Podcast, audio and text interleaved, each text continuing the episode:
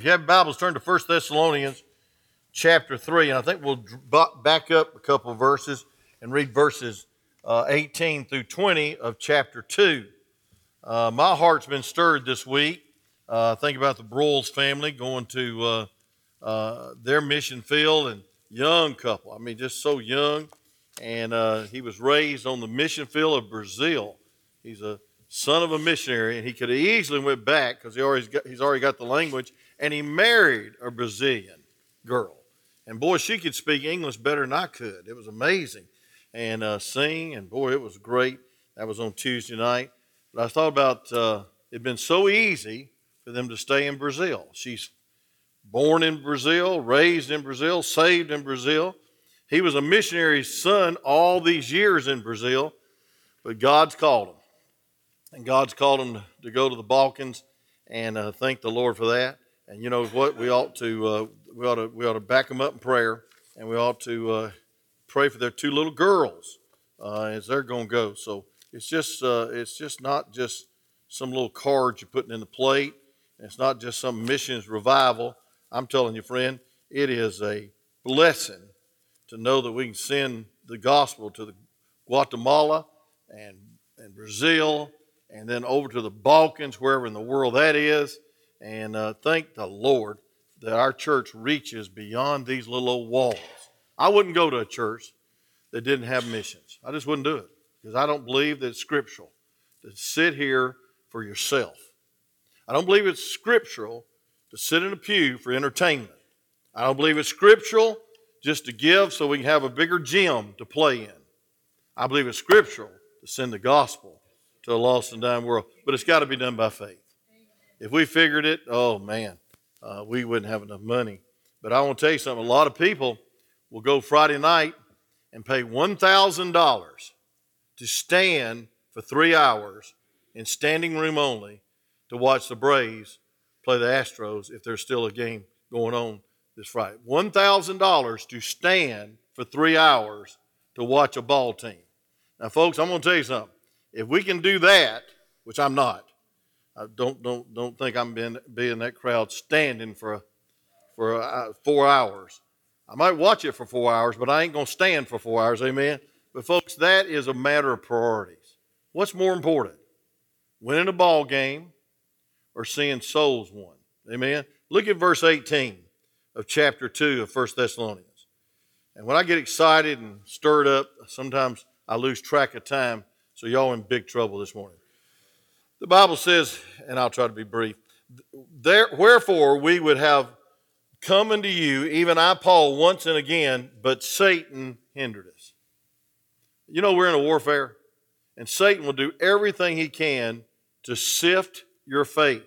Luke chapter 22, when he came to Peter, uh, the Bible said Jesus prayed for him that your faith fail not. But he tried to sift him. And so he wants to drain your faith. He wants you to live by feelings and figuring and for your little old self. But look at verse 19. Here's the whole cause. For what is our hope or joy or crown of rejoicing? Are even ye in the presence of our Lord Jesus Christ at his coming? For ye are our jo- glory and joy. I want to ask you a question. What's your joy? What's your glory? What do you take glory in? And what brings great joy to your life? Your team winning? Getting a raise? Um, we ought to thank God for every day of health. I preached a funeral Friday of a lady that's a lot younger than me that died of COVID.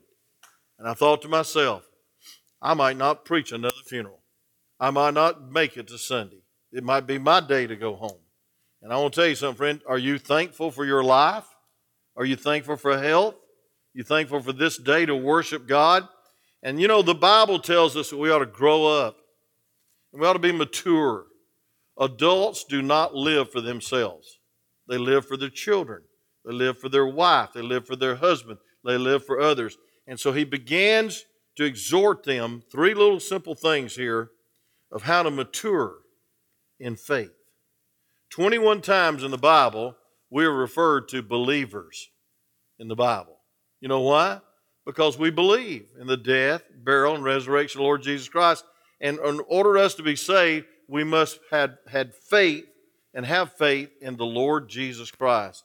Death, burial, and resurrection. For by grace are you saved through what? Faith. So if you got in by faith, you ought to be sustained by faith.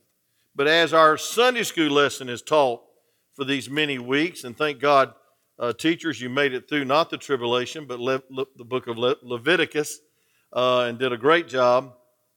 Folks, we are to be holy. Holy. And holy means sanctified. In other words, our life should be set apart to live by faith, to give by faith, to minister by faith, to serve by faith. And here it is in verse chapter 3 it says, Wherefore, when you could not go no longer forbear, we thought it good to be left in Athens alone. Oh, let's stand on the Word of God. I'm sorry. I'm getting old and forgot. We don't, we don't sit while we read. And he sent Timotheus, or Timothy, our brother and minister of God and our fellow laborer in the gospel of Christ to establish you and to comfort you concerning, say the next words with me, your faith. That no man should be moved by these afflictions. For yourselves know that we were appointed thereunto. For verily, when you were with you, we told you before that we should suffer tribulation. They suffered terribly, terribly. Even as it came to pass, and you know. And for this cause, when I could no longer forbear, I sent to, I sent to know your faith, lest by some means the tempter have tempted you, and our labors be in vain. And now, when Timotheus came from you unto us, and brought us good tidings of your faith and charity, and that ye have good remembrance of us always, desiring greatly to see us, see us as we also to see you. Therefore, brethren, we were comforted over you in all our afflictions and distress by your faith. And for now we live if we stand fast in the Lord.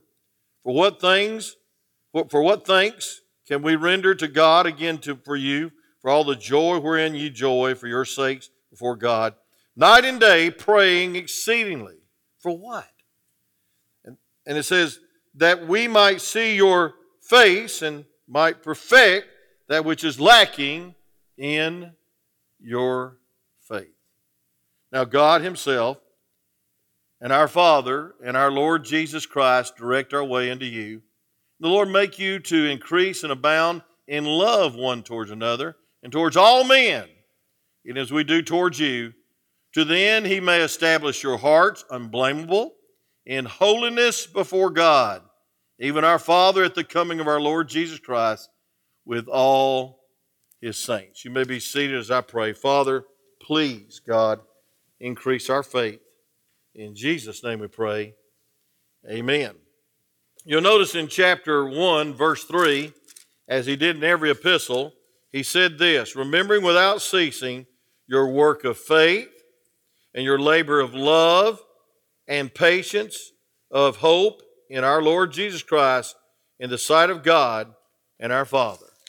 Hey, every book, every epistle, and I know I say this often, Paul commended the church for three things not nickels, not noses, not facilities, not attendance. He, he complimented them and prayed for them for their love and their faith and their hope. Folks, if you want to be a mature Christian, you need to have faith and you need to have love. And folks, you need to have hope. And the degree that you have that is the degree of your maturity. Baby Christians love themselves. Baby Christians live by feelings. Baby Christians give up, panic, pout, and be pitiful and lose hope. But mature Christians live by faith. Paul's praying for the church. I want to give you three quick things, real quick, and I took some of my preaching time to beg for missionaries, and I don't apologize for it. But number one, he prayed that the church would mature in their faith. In their faith. Look at verse 10. Night and day pray. Why would anybody pray night and day? And what would they pray for? Well, here's the answer. He said that we might see your, fa- your face and might perfect that which is lacking in your faith. Folks, perfect means mature. It's a work of faith. Folks, none of us have arrived in our faith. All of us need more faith that God is able. We need to step out by faith. George Mueller, who raised 7,500,000 pounds, because he was British, for orphans without ever telling anybody what he needed. One time they were out of milk, and he said, I'm not telling anybody we need milk. And he prayed, and the milk wagon broke down outside the orphan. And it was spoiling. and the guy knocked on the door and said, Could you use a wagon load of milk? I bet you money, and I don't bet, that it was those glass bottles. I don't think it was cartons. I just picture it glass bottles. And can you imagine those orphans as they're sitting there at that table, starving, or at least without milk, Brother Grant, and all of a sudden here's the milkman knocking on the door saying, I broke down in front of your orphan. Could you use this? Because my ice is melting and I got to get rid of this milk. And here he comes, hauling in. Maybe the kids went out to the street, started hauling in those bottles. I can hear the jingling, I can hear them knocking against each other, and I can see the little eyes of those orphans saying, God is real. Folks, I want to tell you something. People need to know that God is real by your faith.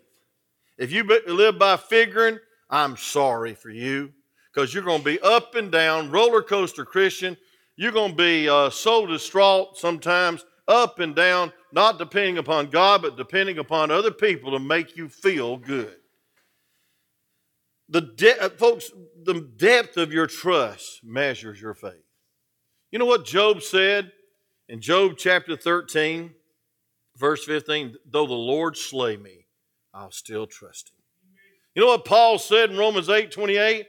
All things work together for the good of them that love God according to his word. He said, All things, amen, work together for the good and the glory of God and to make us more like Jesus, amen. So, all things, that's a lot of faith. Folks, we need to have some faith that has some depth to it. And so, I'm going to say you can measure your faith this morning by the depth of it. Do you have faith when everything's going good? Do you have faith when everything feels good? Do you have faith when everything figures out good? You look at your checkbook and think you're going to make it, or do you look to God, check off that He's going to make it in and through you? See, the, the phrase by your faith is mentioned in verse 2, verse 5, verse 6, verse 7, and verse 10. Repetition is a great teacher. And the Holy Spirit uses that like He does the theme of the Bible the blood of Jesus cleanses from all sin. And so He's saying, listen, your faith, your faith, your faith, your faith. I'm praying for your faith. I'm telling you, friend, he, he said, I was hindered and they're persecuted, they're beat, they're imprisoned, they're killed for God's uh, sake and for the gospel, glory of the gospel and the furtherance of the gospel. They had it rough back then in the New Testament, they paid the ultimate price of giving their life a living sacrifice, holy and acceptable unto God. And so by faith. Let me just close with this first, first thought. Uh, folks, you need to have faith that has some depth to it. You have faith to step out. And you don't have faith just to make a faith promise card commitment. You have faith to live each day depending upon God. And folks, I believe you measure your faith by your obedience. The Bible says in John 14, verse 15, look at it real quick. John 14, verse 15, that uh, you have faith. If you have faith, there's something that takes place. Or if you have love, and folks, you have to have faith in the death, burial, and resurrection, uh, uh, and that is His love. But in John uh, 14, and I quoted these verses at the graveside Friday afternoon of a lady that got saved while she was at another lady's funeral that I was preaching in 1990. April 18th, 1990. I didn't, I, I, didn't even, I didn't remember that, but I hope she remembered it, and I know God remembered it. But in John 14, it goes on to say, Let not your heart be troubled, but then it ends the chapter saying, in verse 13, And whosoever you shall ask in my name, that will I do, that the Father may be glorified in the Son. That's faith. That you can ask in His name. That means according to His will, for His glory, and God will answer it. God answers prayer. Can somebody say, I said, God answers prayer. You look around, God's answered prayer. God's answered prayer in my family in a, in a great way in these last few months. God answered prayer Thursday. God answered prayer Wednesday. God answered prayer Tuesday. God answered prayer Monday. You know what my prayer was? Lord, help somebody show up because people stay home during missions revival because they think we're after their money. We're not after your money, we're after your heart. Say amen. We're not after your money, it's God's money. It's not your money anyway. We're after your heart. God's after your heart. And folks, where your heart is, there is your treasure. A thousand dollars for standing room only. Now you know I ain't preaching against the Braves. I rooted for them just as much as y'all did, praise God. And I'll root for the Georgia Bulldogs just as much as some of y'all should have sense to root for them this Saturday. But I want to tell you something, friend. There's more to life than just a game. There's more to life than just a feeling. There's more to life than just things. There's more than life than just having your way.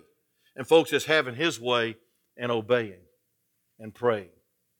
Aren't you glad for the answer of prayer? I wish we had time, but you don't have time because you got to leave about 12:15, or you think it's the longest service you ever endured. But I wish I had time to stand up. You could stand up and give a great answer of prayer. How many's had a great answer of prayer in your life? Raise your hand. If you're saved, y'all all have your hands up. I mean, God spared your life. Rose was telling about the, the accident that they ran up on in, in Virginia. A truckload of pipes, and those pipes went through the car behind them, and a little 10 year old boy was sitting in the seat. Course, God spared you traveling mercies this, this week. You could have been killed. You could have been, you could have been uh, uh, burned up in a house fire. You could have had a heart attack. How many thought you was having a heart attack during that game last night? You, you know, you, you know, you, you can have a heart attack watching a blooming ball game. Come on, say amen. Oh, you say, I don't watch that. I know you're real sanctimonious. God bless you. But you know, you know, I, I never get excited about this. Yes, you do. I wish you'd get more excited about God, though. Amen. Amen. And folks, I want to tell you, where's your faith? In Freddie or the living God? Come on. In Brother Wayne or the living God? In yourself or the living God? In the bank? In the president? I hope to goodness you ain't putting your faith in politicians. God help you. You are really in trouble if you're putting your faith in politicians because they're in it for themselves. Let me preach right there for a little second. The depth of your trust and your obedience. Let me close. I'm not exactly closing, but I'm getting close to it. You need to you measure your faith by your vision. Your vision. Romans 8 31, we, we was in this chapter for months, it seemed like, at least weeks. Folks, we need to have a thrilling vision of God's faithfulness. He's, he's faithful. Listen to your heartbeat. He's faithful.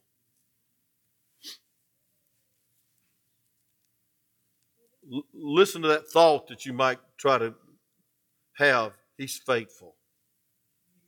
He was faithful to die for you and die in your place. He's faithful to take your hell. He's faithful and just to forgive you of all sins when you confess them and repent of them. He's faithful. He's a good God. We ought to get a vision of His faithfulness, but I believe we ought to get a thrilling vision of His nearness. You know, so many people are religious and they're miserable. You ever been in a religious service? One time, for some reason, some reason, I was in a Catholic church. I don't know what in the world I was doing there. Oh, I know what I was doing there. I was checking out the building up here. And I was going down there and I said, Glory to God, this place has got more water fountains than I've ever seen in my life. It, you know, they weren't in place yet, but there was little covey places all up and down the hall. And I thought that for water fountain, I asked the contractor, I said, how many water fountains are you going to put in this place? He says, That's not for water fountain preachers, that's for statues, idols, saints. And friend, I thought to myself as I left there, I'm glad we have a water fountain. Amen. I mean, pray. I'm glad we got a horseshoe pit back there than set a bunch of gods in the hallway. Folks, we worship the living God. He's one mediator between us and God. Amen. We don't worship statues. We don't kiss the Pope's foot or toe or whatever. But folks, God's real. He is the high priest. And folks, if you're just religious, I feel sorry for your distance. I feel sorry for your loneliness. Folks, He's real.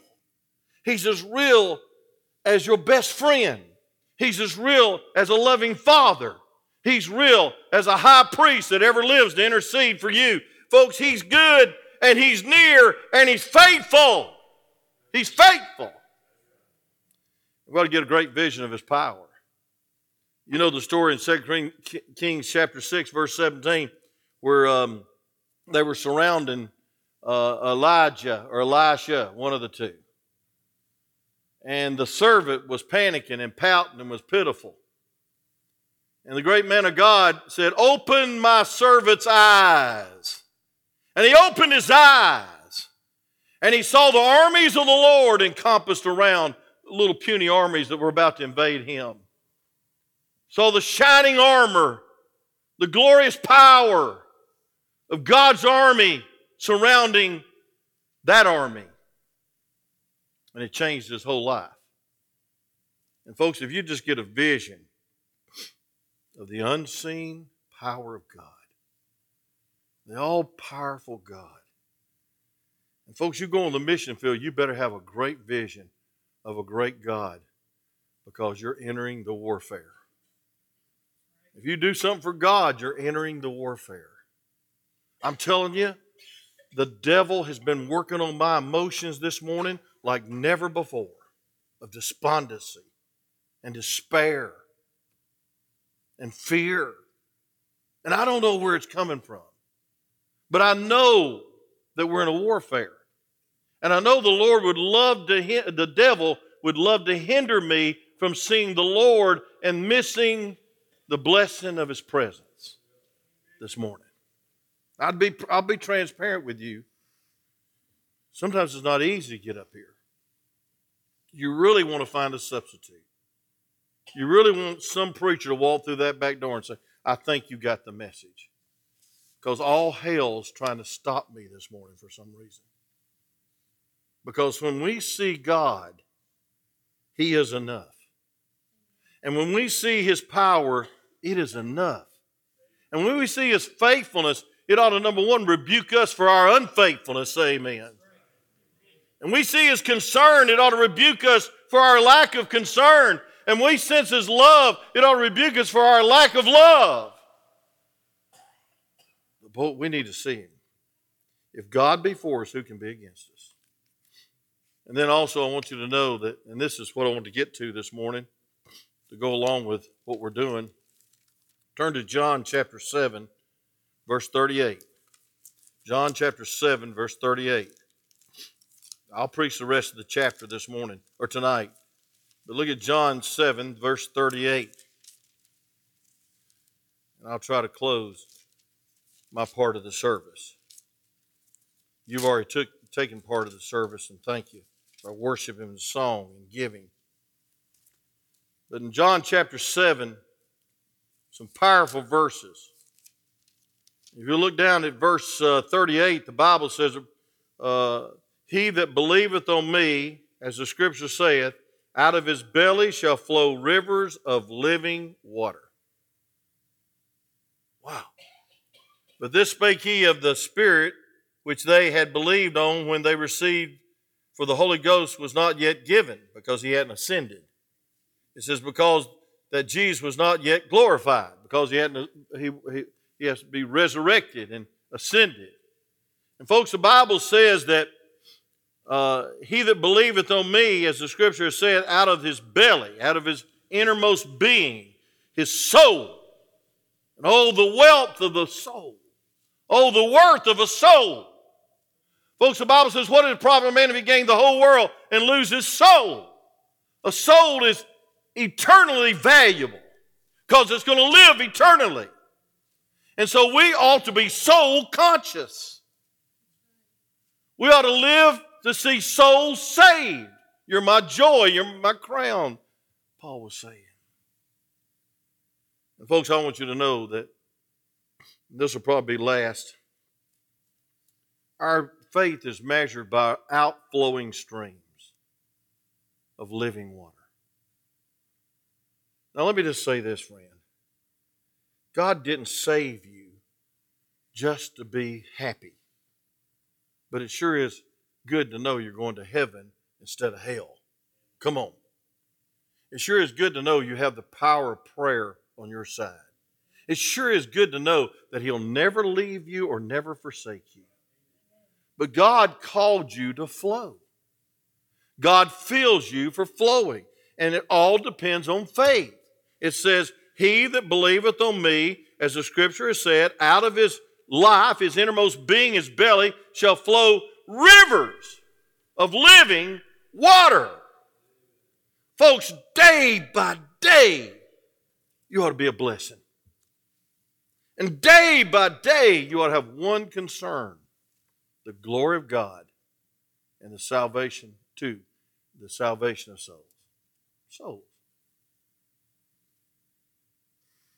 The rivers of blessing should flow from your life.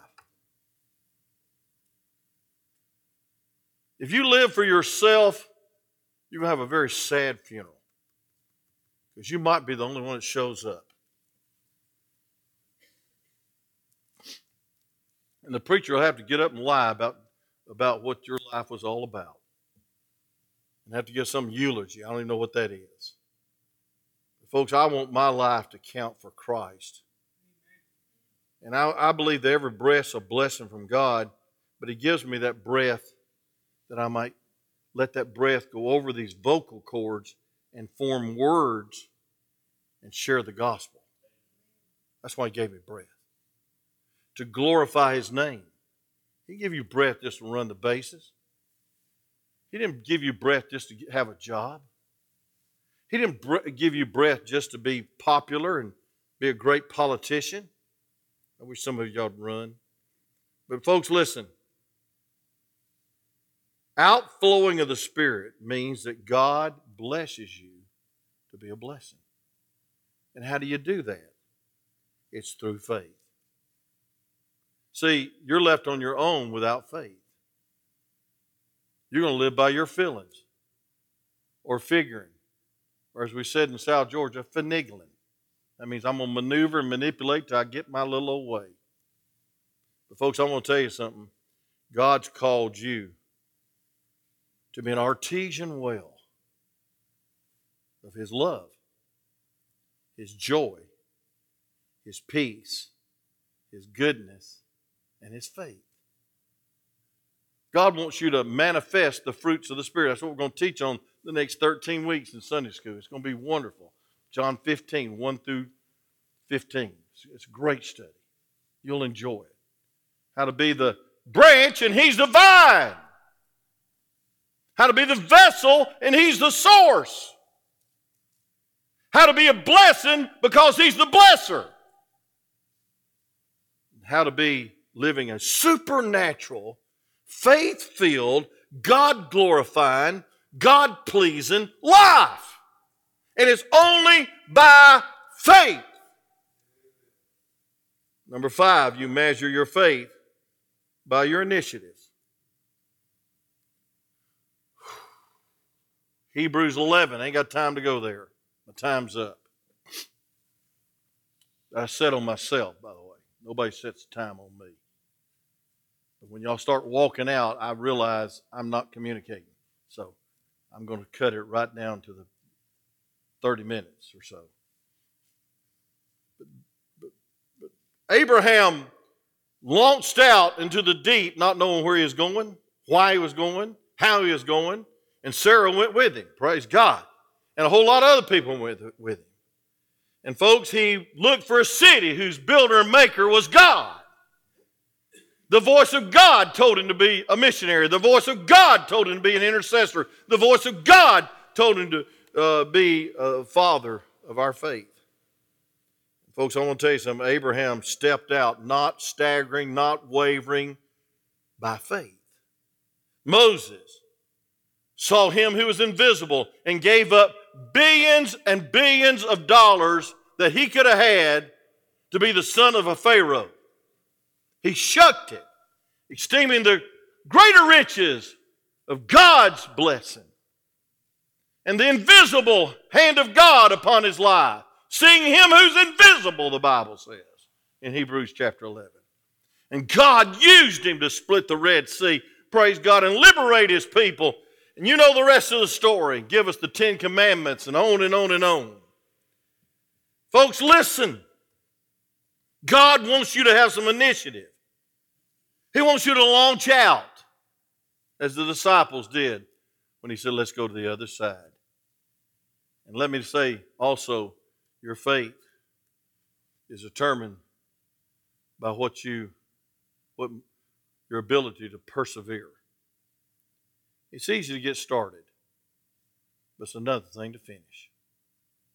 It's easy to come hit and miss once in a while, but it's another thing to be faithful. It's easy to preach a message, but it's another thing to preach over 8,000 messages in the same place. And I'm not patting myself on the back. It is a challenge. Just to come to the pulpit every Sunday with a message from God.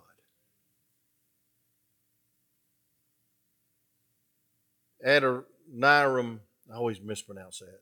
Adoniram Judson wrote this The outlook is as bright as the promises of God.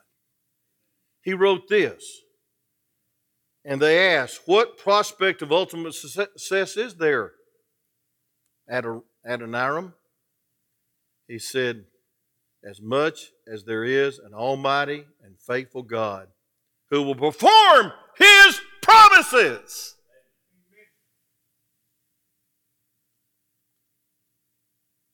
Adoniram, Adoniram, Brother Judson Easer said, made a difference in Burma. He translated the New Testament. Hundreds of churches were established. Millions, probably thousands, at least thousands of souls were saved. But they locked him up and they beat him to a pulp. And two wives died on the mission field. And while he was in prison, he bribed he bribed the jailer to let him out and go get his baby and go door to door for the Burmese women to nurse his baby to life. He, he, his feet were bleeding where they beat him and put him in stocks. And folks, listen, he suffered. And then he has the gall, but not the gall, but the faith to say, as much as there's an almighty and faithful God who will perform his promises, and that the outlook is bright as the promises of God. Now, folks, I'm going to tell you something. If we went through what he went through, we'd probably say, God, why have you forsaken me? God, I quit. I'm going back to the United States. I'm no longer a missionary. I'm tired of my family dying. I'm tired of being in jail. I'm tired of being hungry. I'm tired of this malaria. I'm just tired. But he said, I have faith. We had a big old tall missionary, and I close with this. Let me close with my Bible so I won't read another verse. We had a big old tall missionary Monday night. Wasn't he a blessing? Brother Keith Shoemaker, six foot seven, 200 something pounds. Played basketball with Shorter while Jason was down there. He didn't live up to his University of Shorter, I'll tell you that. But he told about the, the story about the, the chief getting saved. But I want to tell you another story he didn't have time to tell you. That this man had malaria from the first day he got off the plane on his survey trip. He had malaria, and all the way home he was deathly sick on his survey trip. He laid in two seats, probably three for him. and shivered with fever. And he still went to that field. He almost bled out when he got cut so bad in the woods and the jungles of traveling these pig paths to villages. But I want to tell you what Brother Shoemaker has done. They now call him the man of God who brings water. Because in Burkina Faso or West Africa, they don't have water. They don't have electricity. They have huts. They have tribes. And they take their water from a stream where they bathe in and drink it and cook with it. Where they wash their clothes, they take their water. They don't have any kind of fresh water. And so Brother Keith came up with this idea through some help. Let's get some wells going. And he dug wells. And praise God, you ought to seen the look of that village and those children when they struck water several times in several villages. It was like a geyser. And they rejoiced. They had clean water to drink. They had food that was pure, that no longer had so much disease and dying. But I want to tell you what, he was more than just a well digger. He was a man of God that brought living water to those villages. And after the water came gushing out of that land, he took the Bible and showed them how to be saved, and they're going to heaven instead of hell, and they'll never thirst again. Amen. Father, use this message. Increase our faith. God, I know you want to destroy, the devil wants to destroy our faith, but you want to develop it. And God, I know with all my heart that the reason there's five references to your faith is because our faith is important. And so, Lord, I don't apologize for challenging these folks' faith to support missionaries. I don't apologize for challenging these folks to pray for missionaries. And I definitely don't apologize for telling every person in this room and every person that ever comes in this sanctuary that we need to be concerned about souls. And we need to take the gospel to our neighbors and to our loved ones because it's the only message that will change their life. Lord, I just want to say it again. I want to pray it again. Increase our faith.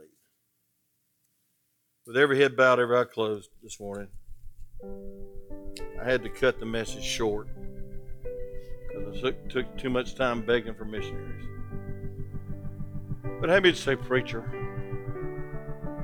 when I look back on my life, I see that my life is scheduled around some wrong things like work, money, what I need to do, what I can get. And that's not bad. I mean, I believe everybody ought to work. I believe everybody ought to provide for their family.